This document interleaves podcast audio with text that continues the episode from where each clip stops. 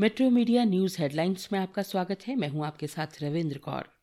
गृह मंत्रालय ने प्रधानमंत्री नरेंद्र मोदी की फिरोजपुर की यात्रा के दौरान सुरक्षा व्यवस्था में गंभीर चूक की जाँच के लिए एक समिति का गठन किया है। गृह मंत्रालय ने ज़िम्मेदारी तय करने और जिम्मेदार लोगों के खिलाफ सख्त कार्यवाही करने के अलावा राज्य सरकार से तत्काल रिपोर्ट भी मांगी है।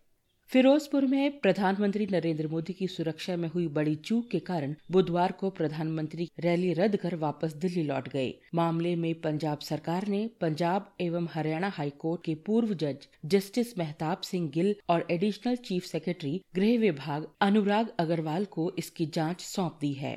कमेटी तीन दिन के अंदर अपनी रिपोर्ट देगी।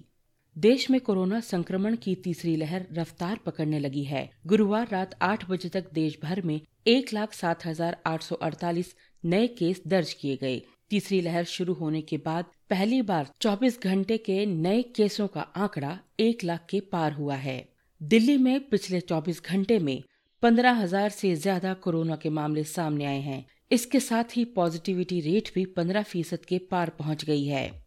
महाराष्ट्र और दिल्ली दो ऐसे राज्य हैं जहाँ देश भर में मिले नए मरीजों के कुल आधे संक्रमित हैं। देश में कोरोना के नए वेरिएंट ओमिक्रॉन की रफ्तार तेज हो चली है। देश में ओमिक्रॉन के अब तक 2630 मामलों की पुष्टि की गई है। केंद्रीय स्वास्थ्य मंत्रालय ने गुरुवार को जारी आंकड़ों में बताया कि ओमिक्रॉन अब देश के 26 राज्यों और केंद्र शासित प्रदेशों में फैल चुका है। महाराष्ट्र में ओमिक्रॉन के सबसे ज़्यादा मामले रिपोर्ट हो रहे हैं।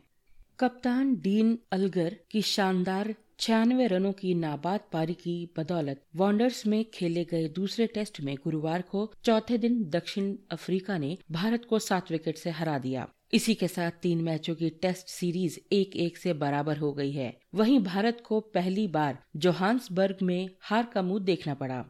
शेयर बाज़ार में गुरुवार को गिरावट आई है। इसी के साथ ही पिछले तीन कारोबारी दिनों से तेज़ी पर भी ब्रेक लग गई है। बाज़ार में ये गिरावट दुनिया भर से मिले कमज़ोर संकेतों के साथ ही दिग्गज कंपनियों HDFC limited HDFC bank, Reliance industries और टीसीएस के शेयर बाजारों में बिकवाली हावी रहने से आई है। वहीं बाज़ार जानकारों के अनुसार अमेरिकी फेडरल रिज़र्व की बैठक के बाद ब्याज दर में वृद्धि के संकेतों से दुनिया भर के बाजारों में गिरावट आई है, जिसका नकारात्मक प्रभाव भारतीय बाज़ार पर भी पड़ा है।